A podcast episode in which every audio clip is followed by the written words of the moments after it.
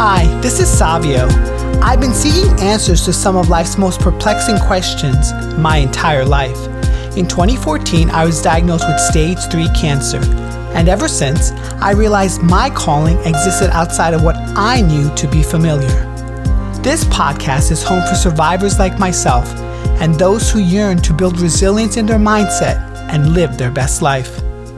In season 3, the show includes a mix of coaching sessions followed by interviews with those from all walks of life who have been successful in the wellness, business, media, and travel industries. The intent is to show the human experience in its rawest form so that others may glean insight.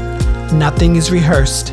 As a board certified wellness coach, number one best-selling author, and syndicated columnist, my job is to ask the deep questions of those trying to make sense of their place in this fractured world. I believe life speaks to us in different ways. Many of us listen, but don't know how or where to begin. As someone who has crossed the bridge between life and death, I say simply, begin where you are now and get busy living. If you like today's episode, I would appreciate it if you could share it. Be sure to tag me at The Human Resolve so I can reciprocate in kind. So without further ado, welcome to the Human Resolve podcast. Today's podcast guest is Hans Rueffert, celebrity chef, author, and gastric cancer survivor. As Hans states, I've been told three times that I would be dead by morning, and they were very clear these were all the reasons, and we have done all that we can do. So I was being told no to life. And to that, I was like, no, this is not the end of my life. I was not ready to be done with this. Hi, Hans. Good to see you.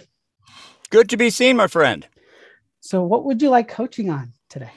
Well, uh, listen, I am one of those yes guys. Like after surviving my crazy stomach cancer ordeal, I I sort of somehow got. I guess when they replaced my innards, somebody dropped some fear of missing out into my person, that FOMO.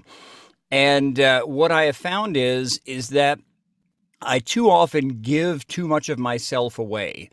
So if somebody asks me to speak at something or do a cooking demonstration or um, whatever it is, even speak to a, a loved one or even a, a, you know a friend of the family who was just diagnosed, my answer is always yes. And then my my philosophy has been is my answer is yes, and I will reverse engineer, uh, you know, to make it happen. But what I'm finding more and more is that there's really little left for me, and I feel I think because I grew up in the hospitality industry, and, I, I'm not trying to turn you into my uh, uh, psychiatrist, uh, but you know my entire life has been to the service of others growing up in a restaurant. And so I feel incredibly guilty if I say, you know what, today is for me. I want to I want to do things for myself. Um, so that's where I really need help is trying to figure out um, balance. I guess is probably the the key word there between what's my time, what's time for my family, what's time for um, professional obligations, but also what's left for the people who genuinely need help. So what I'm hearing is that after your cancer ordeal, you just found yourself becoming a yes man. Uh, you don't know if a little bit of FOMO is part of that, and you just want to sort of parse out time for yourself and time for family and time for other obligations that you de- you know you deem valuable. Is that correct? A hundred percent. I spent weeks in the hospital. You know, after I've had about fifteen surgeries, and so during that time, pushing my you know two IVs and at times having as many as seven drainage tubes you know, coming out of my person. And when you're in that moment, you think, man, if I could just get out of this hospital, I wouldn't. I would, uh, you know, anytime anybody asked me to do anything, the answer is going to be yes. And I really stuck to that, but I think at some expense to myself. Mm. So you stuck to that at the expense of yourself. Yeah, absolutely. Yeah. yeah. So what would be a really great outcome for today's conversation? Wow. Um, you know, um, I, I, I don't know if it's guilt, but I, I don't know how to say no. And, and in hospitality, you never say no. Even if somebody says, hey, I'd like to have a walrus burger, the answer is yes. Now, it might be a yes, but like it's going to cost $10,000 and it might take me six weeks to procure, but the answer is yes. I genuinely don't know how to politely, effectively, efficiently, genuinely tell someone, I'm sorry, but I'm not going to be able to do that. So I would love for you to somehow empower me, give me your blessing to say no sometimes and, and the best way to manage that. Okay. So you want some empowerment tools on best ways to say no. Absolutely. So when I say the word yes, what does that conjure up for you? Wow, that's a that's a good question. Um, again, I, I I'm I always try to make other people happy, even though I will be the first person to tell my own children that uh, you can't make other people happy. Like happiness is not a person, place, or thing. It's an internal decision. And, you know, a lot of those things I know from growing up listening to self help and people like Zig Ziglar.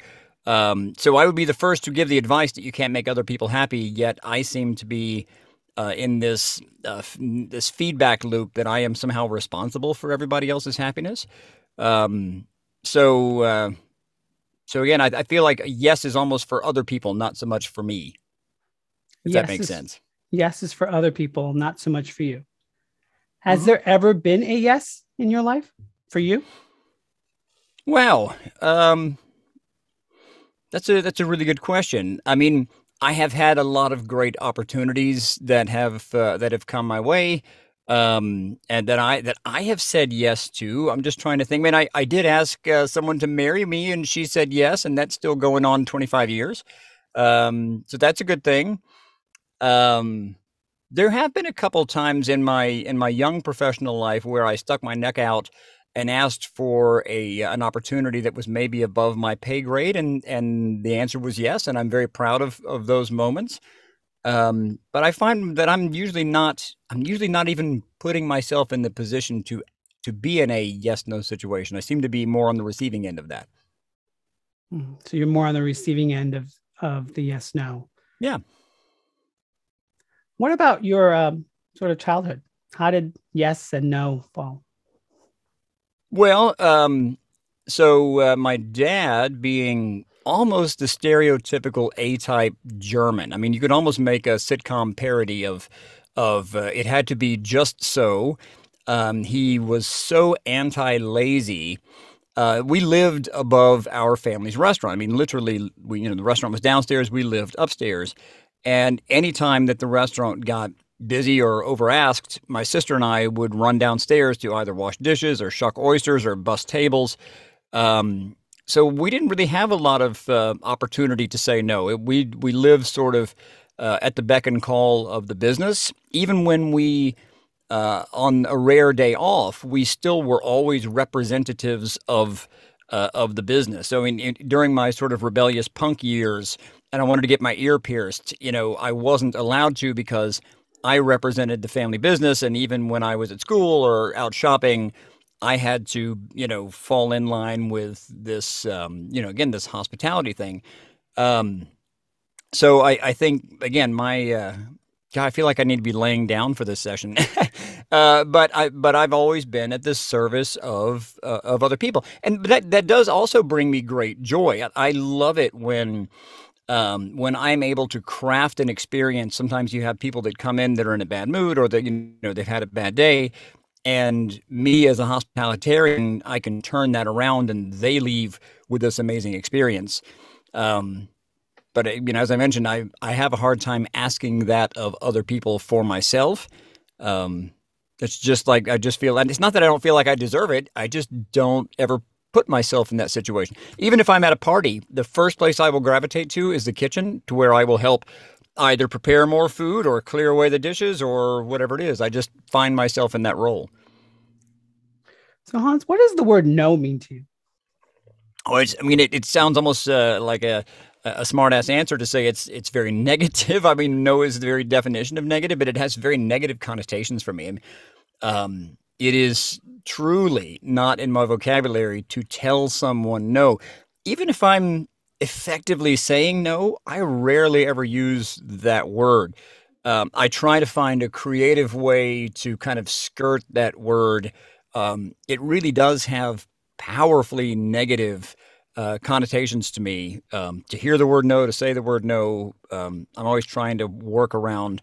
I, am always also in a group. You know, back in school when we were group projects, and someone says we we can't do that. Like that's not an option. It's almost telling me. It's almost like challenging me. Like I almost puff up. Then I'm like, wait a second, maybe we can. And so I'm always trying to find a way around the the barrier or the barricade of no. When I say the word no, does that hit you anywhere in your body? Um, you know, it's funny. I uh, listeners might not know, but you know, I don't have a stomach. I lost my stomach to stomach cancer, but where my stomach should be, it absolutely hits me in that cavity, uh, in that sort of you know lower chest, upper abdomen. Yeah, it feels very physical. Uh, the word no. Would you like to explore a little more with me? Well, lead me lead me through it. What does what does that mean? I don't I don't never really thought about that. Okay, so just want you to get comfortable in your seat. You close your eyes if you feel inclined, or soften your gaze, whatever. Just want you to take a couple of breaths in and out.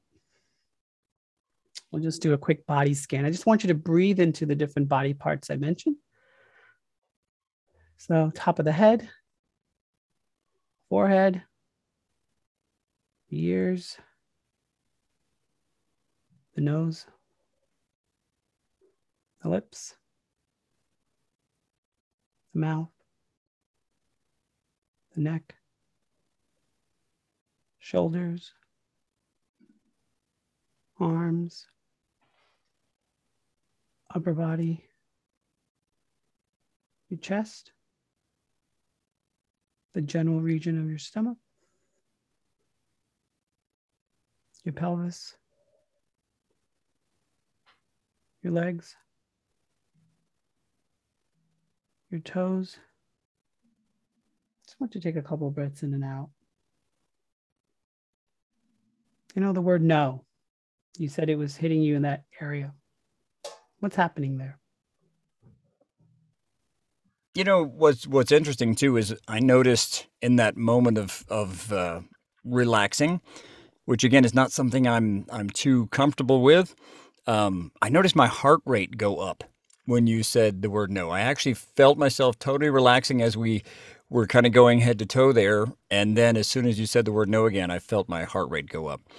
Um, in almost like a weird claustrophobic way, if that makes sense. I mean, like it, uh, like a tightening, a quickening.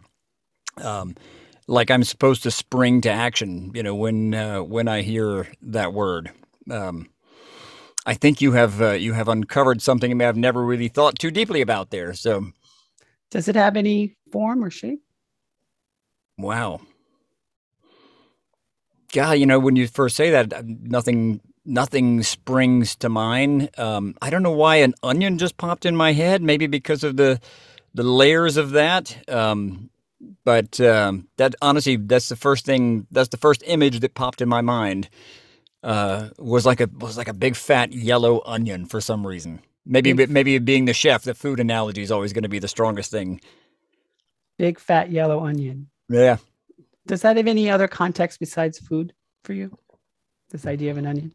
Well, I mean, as as you say it, I mean, uh, you know, again, growing up in a restaurant, anytime onions were being chopped, I would cry. Not not out of sadness for the onion, uh, but you know how it stings your eyes. I mean, it is uh, absolutely one of those uh, very visceral, uh, physical things. Our restaurant was famous for our French onion soup, and so we would go through probably hundred pounds of onions a week. And so anytime I would see anybody chopping onions, I would quicken my quicken my step and go through the kitchen a little faster. I, I still have a pretty low tolerance when it comes to uh, tears and onions. So let's let's go on this little bit of a exploration. If the onion, that sort of feeling, that visual that you had, had a voice, do you think it would say anything to you right now in the moment? Wow, you are asking questions that I really would have never, uh, I would have never thought before. Um, gosh, I don't know. I, I it's not uh, it's not speaking to me as such. Um, yeah, I really I don't I don't necessarily like associate a, a voice or a, a you know other than that sting. I can't think of anything voice wise. Hmm. So Hans, I'm sort of curious if you told your dad when he asked you and your sister to come downstairs, no, what would happen? Uh, we we definitely grew up with in some fear of my dad. He was the authoritarian.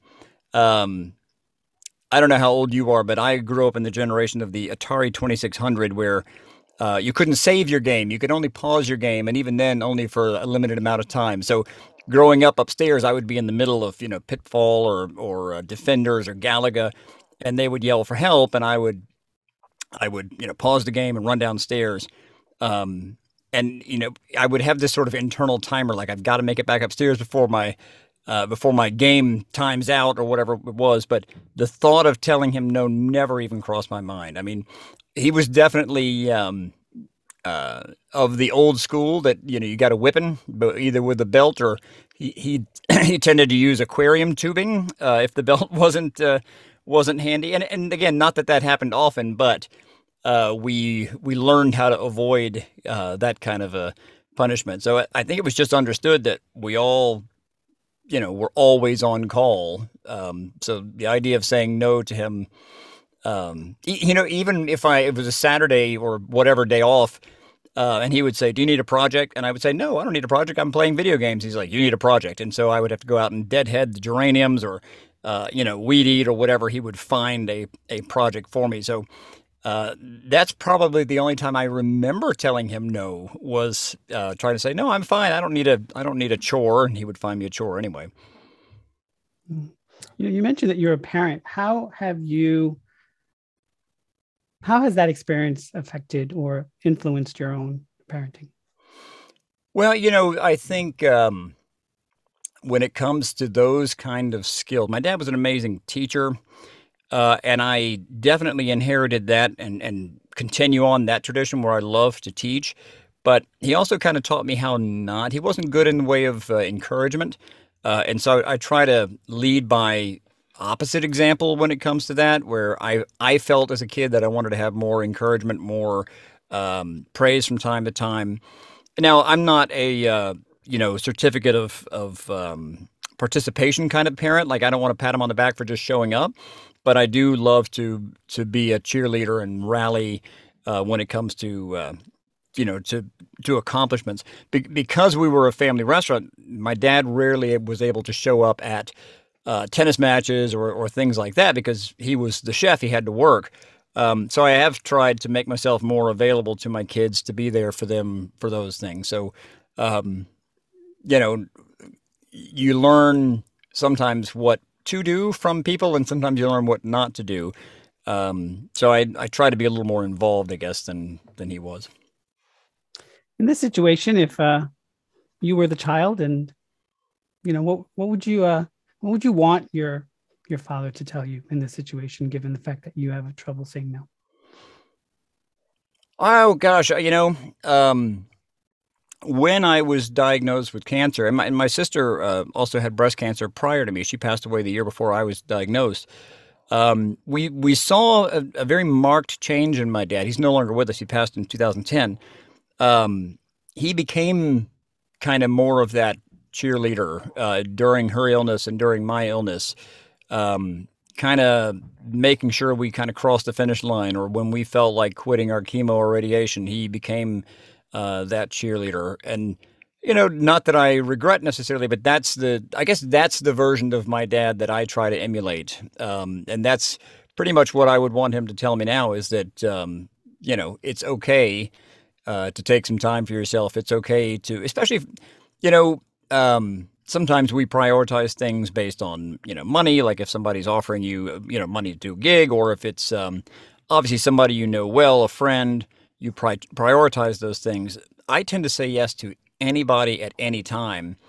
Um, and I know as a dad, I think I would tell my kids that it, you know, it's okay to maybe throw a few more um, qualifiers in there. Yes, but and I'd be happy to help, but I have X amount of time, or I can't do it until you know X date in the future. So um, maybe rather than reverse engineering the yes, maybe I need to be a little more uh, proactive about the yes that yes but it might not be today or tomorrow. So yes but. Yes but. And you mentioned um, sort of this example or this idea of taking time out for yourself. Like in a perfect world what is taking time out for hans mean well um, I come from a proud line of nap takers. I I feel the I mean, just to be able to have a 45 minute or an hour guilt free, you know, turn off the lights and take a, a restorative nap.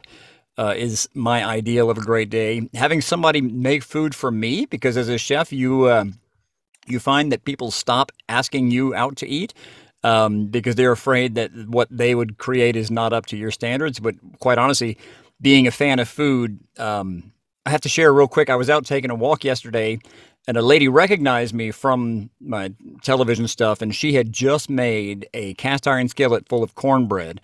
And as I walked by, she met me on the sidewalk with a steaming hot slice of homemade cornbread. And that was the most rewarding. I felt like I had won the lottery, that somebody brought me a slice of homemade cornbread with no qualification. She wasn't asking for my opinion. She wasn't asking me to judge it. She just was happy to share food with me. And I that was the most rewarding thing that's happened to me in recent memory. Hmm. Simple, easy, honest food. Um, but anyway, so yes, I mean having experiences like that where I am more, I mean, it sounds almost cliche, but to say more in the moment, where I'm not thinking about, oh my God, in two hours I have to, you know, I've committed myself to do a, a presentation or a speech. Uh, even next week, I'm speaking at a at a big um, international uh, gastric cancer conference, and I'm super proud that I've been asked to do it. But all of the steps of me physically getting there, getting prepared for it, or whatever, takes a huge commitment of time. So as soon as I said yes, I felt this sort of double uh, double sensation of pride and also dread, and that oh my god, I've just committed myself once again to essentially what's a week long commitment. You know, so another week from my 52 in the year has been uh, has been taken from me, and and again, I'm super proud and I'm excited to do it, but it's um it's a, it's a big commitment. What are your big asks, Hans. In what context? What do you mean? If you could sort of have sort of asks right now in your life, you mentioned sort of saying no is hard for you, saying yes is easy for you. What would be a couple of asks just for yourself? Well, that's a that's a good question. It's and it seems like such a profound question because I never even I never even allow myself time to think about those things. Um, a guilty pleasure that I have been allowing myself is uh, I've been playing pickleball here lately, and I've found that I'm quite good at that. Um, so I uh, I would love to be a little more involved in in that. You know, as a as a as a uh, I almost said as a guilty pleasure, but forget the guilty part. Just as a pure pleasure of of being able to play and be competitive and and have that time. Um, I uh, I'd also love to write again. You know, I, um, I I had a blog for quite a long time, especially during the the depths of my illness, and had so many people following the blog that at some point it went from being this very cathartic, um, therapeutic uh, exercise, and it turned into I I wasn't writing for myself anymore. I was writing for other people, and I found that somewhere about year two I someone would ask me a question. I would see them in the grocery store or out on a walk, and they would ask me a question. And as I was answering them, they would say, "Oh yeah, I know. I read that on your blog."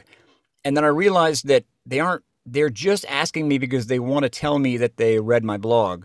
And again, at some point, it switched from being a very personal experience to being a very public experience, and I miss that. I miss I miss being able to write for myself. Um, I've haven't allowed myself to do that in some time, but it's a it's an exercise that I really I miss. And what what did that writing for yourself give you? Gosh, you know, um, I've I've always enjoyed writing. I mean, it it it, uh, it allowed my uh, it allowed my almost sort of flex a muscle that um, you know it, I was always looking for um, what's the expression? It's a means to an end, and I was always thinking this has to turn into something. In fact, my uh, my cookbook, a lot of it came from the blog.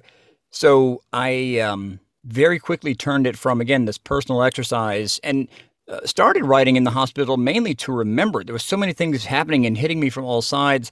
I, I wanted to capture and remember that experience, and I also uh, I had a mentor during uh, during the early part of my cancer that was a was a great resource for me, and so I wanted to share these experiences with other people with a recent diagnosis because it took some of the mystery of um, and, and sort of fear of that experience away to be able to somehow capture it, put it down, quantify it, um, describe it. Um, and so that part of it was very personal, very um, internal. And then it all, this was right about the time of the rise of social media. It all became about, you know, oh, so and so liked it. And then magazines were picking up on it and they were sharing it. And somehow that it just switched. Um, and I and I stopped. And and it's um, you know, as I'm saying it out loud, it never dawned on me that I could just write and not publish it. That I could just write it for myself and not put it on a uh, on a public blog or whatever. So uh, I that might be a, a, good exercise that I should that I should go towards. Hmm. You know, we talked a lot about in the beginning about you know your yes and then you know the no's. When you were in the depths of your cancer, did no's come out for you? Well, so listen, I um I have been told three times. I mean, I'm not exaggerating. Three times they have told my wife and I that I would be dead by morning. And um, that was a hard no. That was a very like, uh, you know, your life is ending, and they were very, you know, very clear on these are all the reasons, and we've done all that we can do. So I was sort of being told no to life, and then to that I was saying no. This is not the end of my life. You know what I mean? So if, if that makes sense, that's no in a positive way.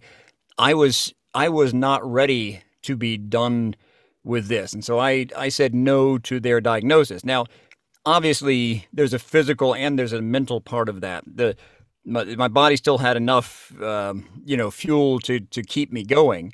Uh, but I think the mental part of that is I just was not ready to lay down and, and say I'm done. Um, I full heartedly disagreed with that. So there's there's got to be something to be said about that German stubbornness um, coming through there um, my answer to that diagnosis was no, which in a sense was a yes to life. Um, but but yeah, I mean there um, and and also the physical limitations of my body during that time, especially during chemo and radiation. I wasn't able to eat uh, the way I used to. I still have to to be very um, mindful of the way that I eat. I wasn't able to be as physically active. I wasn't able to be as playful as my children, and so um, there were a lot of barriers and blockades for sort of normal life. And I had to very quickly learn what my new normal was.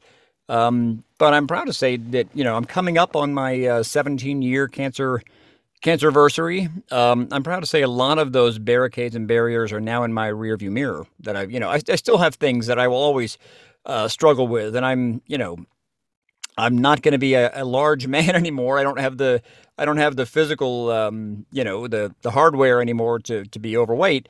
Um, but I um, again I've I've I've broken through a lot of those former no's, uh, and I'm proud to say that I'm still here and still kicking it. Mm. So how can you like what's a step that you can use with that experience with with you know what you're going through right now is sort of this idea of always wanting to say yes to things. Yeah, I um you know, that's a that's a great question. You know, oftentimes when I find myself again I say yes and there are days where I physically don't feel like saying yes. And as, as I mentioned, so what I'll end up doing is verbally say it and then later sort of regret that, oh man, I think I've overcommitted myself.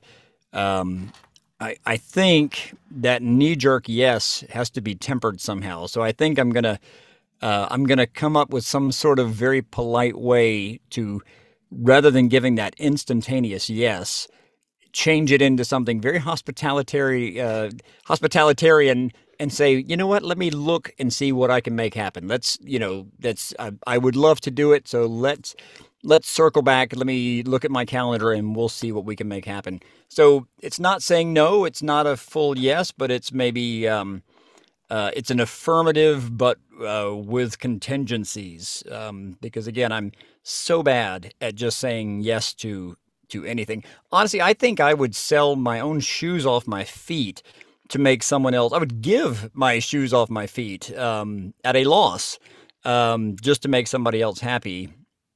Um, but that's a very temporary feeling. You know what I mean? Like it's a, it's this instant gratification of the yes, and then I sort of pay for it later.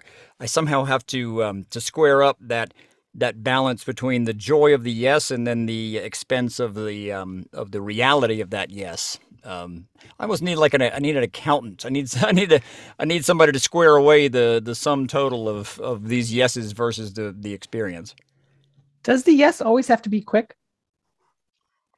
You know, that's a great question. And that, that's what I'm saying. You know, I, I need to learn to not, because quite honestly, most of the time when I'm asking the question, even if it's something as mundane as, you know, can I get those uh, that sweatshirt I ordered by the end of the week? Most of the time, the answer is not yes. Most of the time is, you know what, we'll um, we're going to do our best, or you know, we there there's a um, it's not a hard no, but even in like I said, even just the mundane transactional day to day experiences, rarely is there just a straight out yes. Um, so I don't know why I feel like I have to I have to just almost like the um, a slot machine. I feel like that's going to, you know, all three yeses are going to hit and a pile of yes tokens are going to come out of the machine. Um, maybe because I, I enjoy it when I get a, when I get a yes, but the reality is it doesn't happen as often. Um, uh, definitely not as often as I say yes. That's a good point. So how would you hold yourself accountable, Hans? Well, um, gosh, you know, it used to be that my my wife would be pretty good about um, you know trying to temper my enthusiasm, but she has long since just realized that I'm typically just going to say yes anyway, and then we uh, we work our way around that.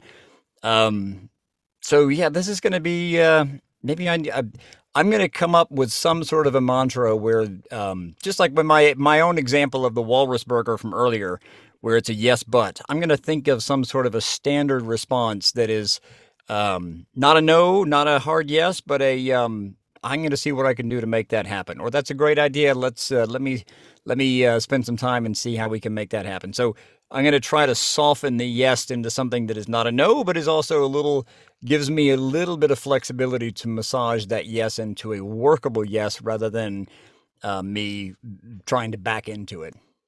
I mean, as you're saying those words, what's happening with that onion feeling? no, I honestly, I yeah, I don't know if you just saw me. I would actually just sort yeah. of rubbed my chest. I mean, I I I feel a little looser in that. I'm not feeling as uh, it's it's the blooming onion. I mean, it's it's opening up a little bit. Uh, I don't feel as uh, as tight in the chest about that. I, I like that idea. I'm smiling as we are talking. I like the idea of of uh, a creative way of of saying. Uh, a, a softer yes, a softer, more affirmative, and and then making that more realistic. Because again, um, I I always give. Somebody actually once said, you know, there's only about 65% of me left internally after all my surgeries.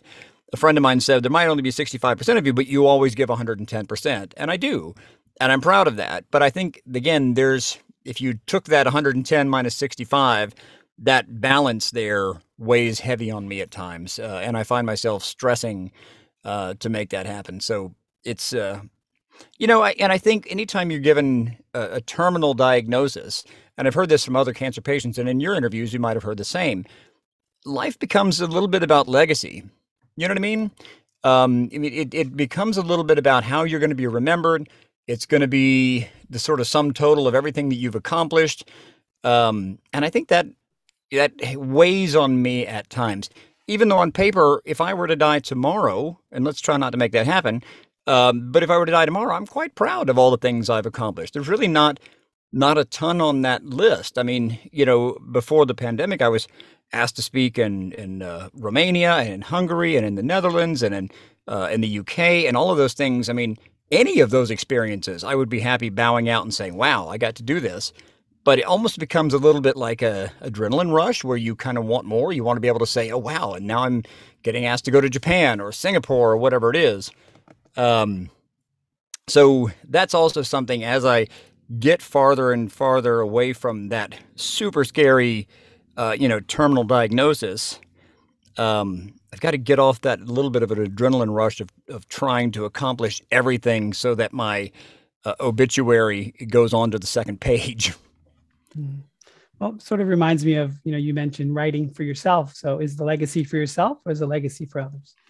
That's a great question. You know, I um, so my dad, as I mentioned, um, what what I didn't mention is he escaped from East Germany, and when I was a kid, he was always featured on CNN. He was kind of a local celebrity, and to this day, I mean, he's been he's been gone twelve years. I have people coming and telling me what an impact my dad had on their lives and you know that he was their first boss and he set he's the reason they have the work ethic they have and he's the reason that they know how to use a knife and fork correctly because he took time to mentor and coach other people and i do a lot of that too and quite honestly, those are the moments that I'm the most proud of. So I, I feel like, and this again might sound like a beauty pageant answer, but I feel like the answer is sort of in between. You know, there's that intrinsic uh, value of if somebody is complimenting the food that I make, it's a very short term um, reward. But if somebody's complimenting the food of a of a student who I'm teaching how to cook, that's a bigger reward. That's a much longer, like that's a legacy reward. Because even if I'm gone and out of the equation, they're going to remember, well, the guy named Hans taught me that. And, you know, in, indirectly, my dad taught me that, that I taught them that. So, um, you know, it, again, it's sort of the short burn versus long burn. The short burn is the pat on the back. The long burn is the fact that someone that I taught is now getting the praise. So I love that. So, is this a good place for us to transition into the interview portion? Oh, are we not interviewing? so, uh, yes, gosh, I feel like um, I feel like I need a nap after that. Uh, no, but listen, I, uh, but I, I, before we transition, let me just thank you. That was really um, enlightening for me. Um, made me think about some things that uh, I really never take the time to stop and slow down and either acknowledge or think about or put into that context. So thank you for that. That was that was very rewarding. Sure, absolutely. So, Hans Rueffert, tell my audience more about you, your work, what you do, what your mission is in life. Well, thank you. I um so if you were to Google chef with no stomach, I am the guy that pops up, and I think wow. that's. Uh, I I love the fact. So I grew up watching Monty Python and and Benny Hill and all those British uh, comedies. I'm a huge fan of uh, sort of sarcasm and also um, you know, just things that the sort of dichotomy of, uh, um, you know, irony too. I guess it falls into that. So the idea of a chef with no stomach, um, it's it's sort of gallows humor, but it it really kind of fits my personality. And um, you know, even like with my kids, they're like, my stomach hurts. I'm like, show off. I don't even have a stomach, you know. So um, I am. Uh, you know, very aware of that sort of dark humor around that. But I, what I've what I've done is I've tried to take because uh, I, I was sort of at the top of my game. I was on the Next Food Network star in 2005 and had been asked to do all of these, you know, television cooking things when I was diagnosed with stomach cancer. And, um, you know, long kind of a, a detour in my life, obviously focusing on my health. But now that I'm more stable, I really have the superpower now of um, identifying or acknowledging or recognizing that connection between what we eat and how we feel. So, you know, when you get down to it, food is fuel, but that kind of takes away some of the romance, some of the the kind of nostalgia, fun, history, culture around food and reduces it to its components. But if you for all of us, if you eat bad, you feel bad. And that that sounds like I'm oversimplifying, but for a guy with no stomach, when I swallow, and not to get too graphic, but food goes essentially into my straight into my intestines, and that's where all digestion happens. So for a person with a stomach, which is probably most of most of you, um, there's there's a little bit of a, a waiting room. Your stomach is kind of like this toxic waiting room, and whatever you eat, it does a pretty good job of making and breaking down what you've eaten into something homogenous that your body can can utilize. So if you eat heavy, greasy, you know, overprocessed, fatty foods, it might take four or six or eight hours, depending on how fast your, your digestion works, but it makes you feel heavy and overprocessed and greasy and fatty and, and lethargic and, you know, sometimes foggy headed. But for, for me, if I eat bad, I feel feel bad almost immediately. I mean, there are times if I eat foods that are you know too dense or too fatty or too uh, too greasy, I'll have to lay down because it's hitting my body just like um, it's like putting ink in a, in a glass of clear water, right? It just immediately I feel poorly. So I have basically, rather than focusing on the foods that I quote unquote shouldn't eat, I don't, I don't want to villainize any food. I've I have to focus on the foods that make me feel great because there is a direct connection between what I eat and how I feel. So when I'm doing a class, that's what I want people to really realize is that every day they get to, you get to decide how am I going to feel based on how you fuel this machine. So your body is essentially a machine and you have to figure out is it a diesel, is it electric hybrid, is it uh, does it use unleaded regular or high test? And then, you know, being very mindful of putting the right fuel into that machine is not necessarily fun at first, but once you kind of identify what fuel works best for you and we're all slightly different, Um, it really is a game changer. It gives you so much more energy, so much more focus. Um, the health benefits are, are exponential. Um, rather than just being a passenger on your journey through life, you actually get in the driver's seat. And there's so many things in life we can't control. We can't control the weather. We can't control our genetics. We can't necessarily control our our coworkers' attitude. Um, but the one thing we can absolutely control is what we put in. I've never seen anybody force feed anybody else um, unless it's an infant. Um, so I, I love to I get excited about food as you can tell. I, I love sort of preaching the gospel of not necessarily this health food but the the mindfulness uh, of of controlling what you eat that you get to decide every day how you're going to fuel this machine. So uh, here I wrote a cookbook back in uh, 2009 called Eat Like There's No Tomorrow uh, it sold out. We did all 10,000 copies sold out. I am so far behind in doing uh, another book, and probably because I keep saying yes to everybody else but myself, but we're going to change that. Um, yes. yeah, absolutely. Um, so, another cookbook, I've got to get that going. But uh, here recently, I have been hosting a podcast, and it's called But I Digest. Um, pun, the pun squarely intended. Uh, and I, co- I co-host that with my friend Steve McDonagh, who was also on the Next Food Network star. He and his partner Dan um, Dan Smith won the next Food Network Star of the year that I was on it, and we've stayed friends all these years. And we have this really kind of fun, uh, nerdy, snarky, uh, sarcastic, but it's a it's a podcast about food, uh, as the name implies. But I digest, uh, but it also uh, digresses. Uh, it's sort of it, every episode features an, an ingredient or a food, and then kind of does the deep dive backstory into the heroes, the history, and all of the hoopla surrounding that food, the culture, the preparation, the um, again, you know, all the weird facts. And, and we started the podcast uh, talking about croissants, just as an example. Everybody thinks croissants are French. Uh, and today they are sort of quintessentially Parisian, but they are actually from Austria. And there's a huge history about why they're shaped uh, like the crescent moon, which was on the flag of the Turkish Empire. And so we love finding those kind of stories and then doing, again, a very sort of uh, factual but comedic dive and uh, journey down the backstory of food. And we have guests and we have uh, trivia and quizzes and all sorts of things. But uh, most importantly, we have a great time doing it. And it's a, it's a great creative outlet for both of us. Uh, he's written a book called The New Old Bar and he specializes in pre-prohibition era cocktails. So usually in each episode we'll have uh, a recipe as well as a cocktail recipe. And um, again, we have a great time doing it. I'm um, I, am a podcast fan, and I had this idea about three years ago, and it just kind of sat there, and it eventually uh, sprouted and has taken root. And we just recorded our 20th episode, so having a great time with that. Awesome. So, what's your favorite food memory and why? Wow. I have so many of those, and and that's like asking me which is my favorite child. But off the top of my head, I uh, so a guy named Hans living in Georgia, right? So my mom is from Georgia, my dad's from Germany. My favorite vegetable is okra, and I know as soon as people hear okra, it's a four-letter word. People think slimy, um, but it doesn't have to be slimy. And my grandmother, so my mother's mother, um, made the best okra, and um, towards the end of her life, she actually lived right next door to us and um, I was probably, I don't know, 10 years old, maybe 12.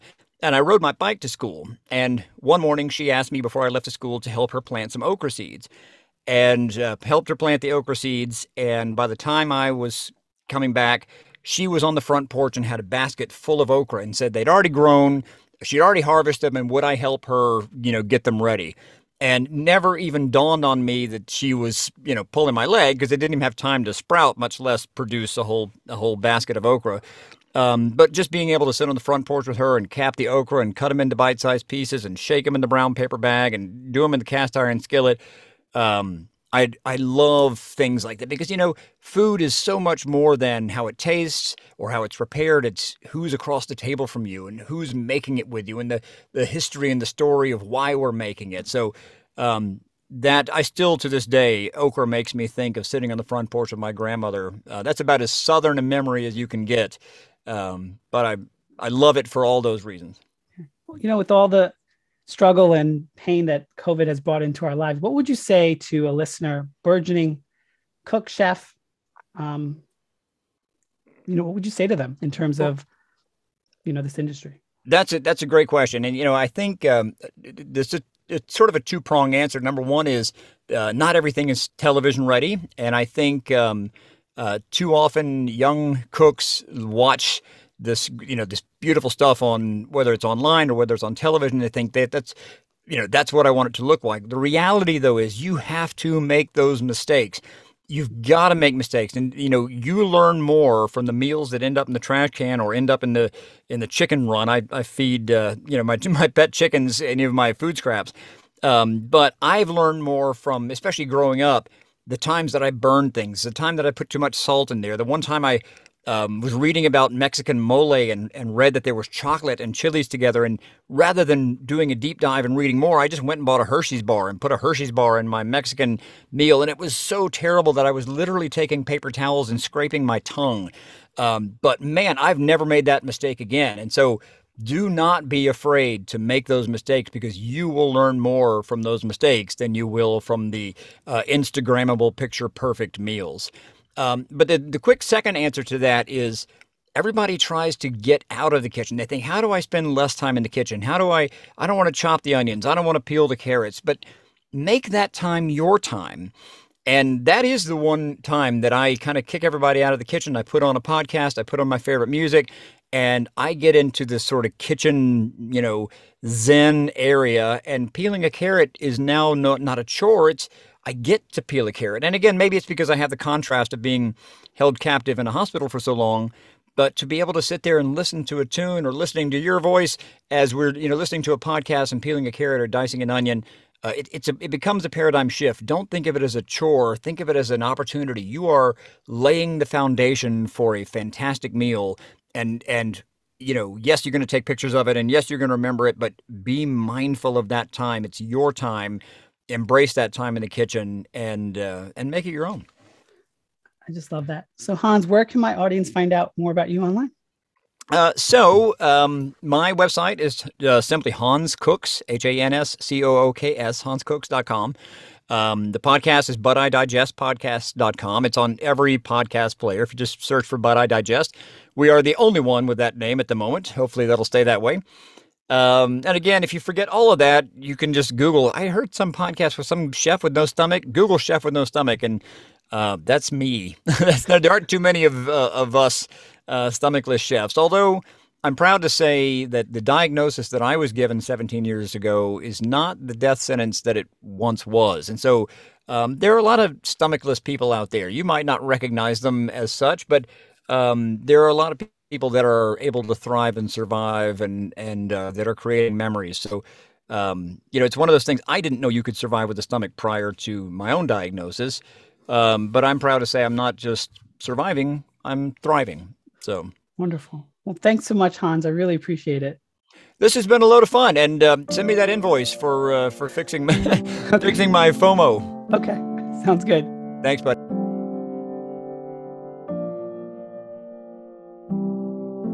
I really hope you enjoyed listening to today's podcast episode of The Human Resolve. If you feel that others may enjoy this episode as well, please share socially at The Human Resolve. You can also visit my website, thehumanresolve.com, where I offer one on one coaching sessions, a subscription to my weekly newsletter, where I probe into the secrets from living smarter to feeding your three brains, and my author website, isurvivedcancer.co where you can purchase my number one best selling book, I Survived Cancer and Here's How I Did It. 35 cancer survivors share their journey, and view the book trailer, including excerpts from the book. If you could also help me out and give me a review and rating on this podcast platform, because I do care what you have to say, I would really appreciate it. Now, get out there, my friends, and get busy living.